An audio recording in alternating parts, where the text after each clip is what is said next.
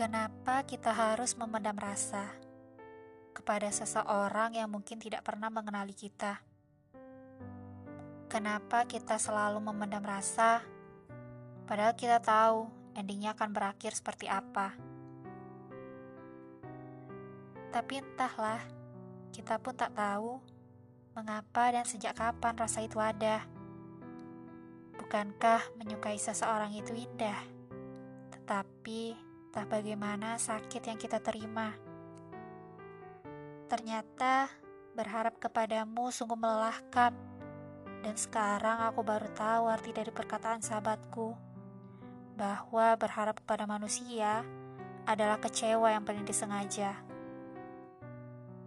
Dalam kalimat yang tak bisa aku utarakan, aku memilih untuk bertahan.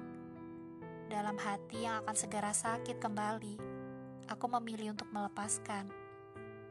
Sekarang, rasa suka ini telah menjadi duka. Dukaku sendiri yang aku pun tak mengerti bagaimana ujungnya nanti. Bohong jika aku tak mengharapkan sesuatu darimu.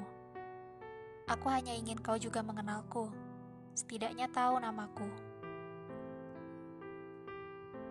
Lucu ya, Lucu jika mengingat hanya aku yang tahu tentang dirimu.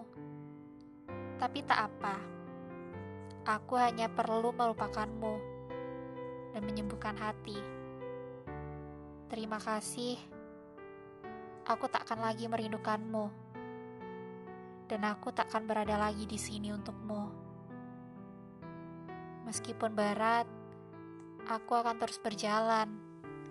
Tidak akan berhenti meskipun langkah ini akan tertatih. Untuk sekarang dan seterusnya, aku hanya perlu menata hati kembali, dan semoga kita nanti dapat bertemu di persimpangan selanjutnya. Karena aku lebih percaya kepada skenario Allah, dan aku yakin Dia Maha Mengetahui apa yang terbaik untuk kita. Jadi, selamat tinggal.